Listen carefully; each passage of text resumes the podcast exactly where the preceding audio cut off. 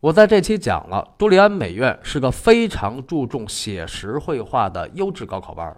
当然，朱利安美院那个写实啊，就是画的像，好歹还是画写生的啊，不像现在咱们大部分的美术班天天画照片。这个画照片只是训练的一个阶段，它绝不应该成为终极目的，因为画照片也就练练技术而已。你的感受从哪来呢？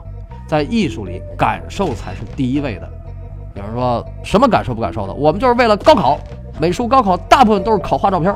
对，美术高考包括联考和校考，联考当然是考照片了。但是联考的重要目的和作用之一，就是消减一部分绘画功底确实不强的学生，以减轻校考考点的拥挤。要是都考写生的话，有一部分学生就过不了了。从二零一九年开始。全国大部分高校美术专业考试都不进行校考了，他们只看联考的成绩。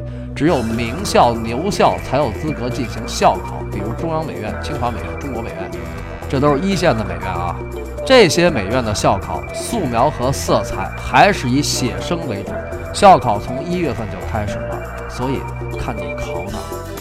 还有那些个照着照片画个动物、画个明星啥的，不就是为了让家长觉得画得像吗？春节北京地坛庙会上有给人画像的，一般都是摆几张明星素描放那儿啊，那眼神呢反光啊，你看那头发多么的海飞丝飘柔，但那永远不是艺术。现在大批的美术培训机构打着艺术的旗号，连锁店的幌子，用着发小广告的下三滥手段来骗钱，干着跟文化不沾边的事儿，在那糟蹋艺术。这帮人就是穷疯了做教的啊！当初朱利安美院要是这样，就就这么做，就这么作。他还出一个画派俩大师，他早没了。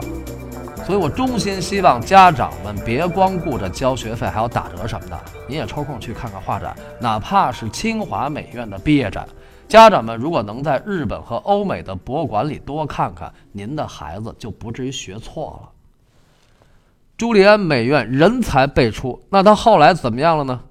时至今日，朱利安美院这所起步于考前班的民办美术学校依然存在，而且名声显赫。不过，它早已更名，它就是现在法国平面设计最一流的高等院校之一——埃萨格潘宁根设计学院，也叫培宁根设计学院，或者叫佩宁根。培宁根设计学院是私立院校，现在一年的学费大约是人民币六万到八万五之间，这在法国算贵的了。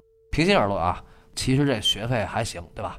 所以呢，有才华、有志向的有为少年，现在要好好努力了啊！中国国运上升，天高任鸟飞的时代来到了。不过，这个资本主义国家的大学可是着实不好混呐。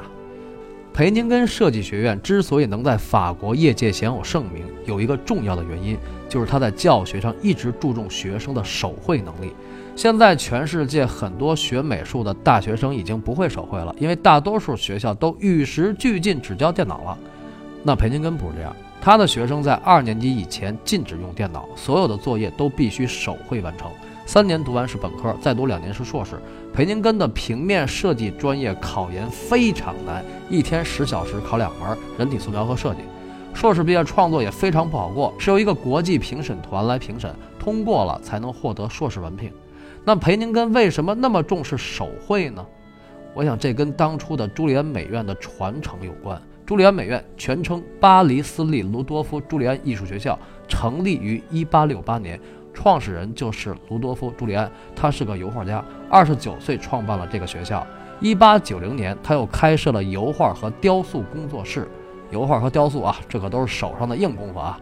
一九五九年，朱利安美院被两个同样办高考班的艺术家给买了。这两个，一个是油画家，一个是室内设计师。从一九六八年起，朱利安美院从纯美的方向走向了设计的方向。唉，办班办成这样，佩服。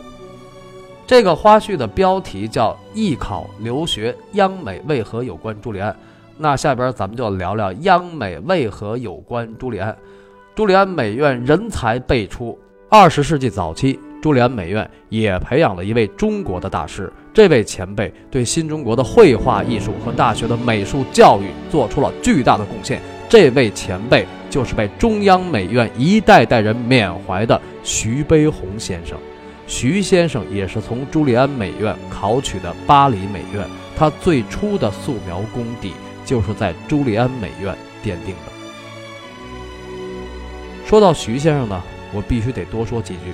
他是新中国成立后中央美院的第一任院长，之前他是国立北平艺专校长。国立北平艺专解放以后分成了三家：中央美院、中央工艺美院和北京师范学院美术系。后两家现在叫清华美院和首都师范大学美术学院。说了半天朱利安美院的前世今生，也稍微说了一点咱们中国高等美术教育的起步，希望能给您带来启发。谢谢收听。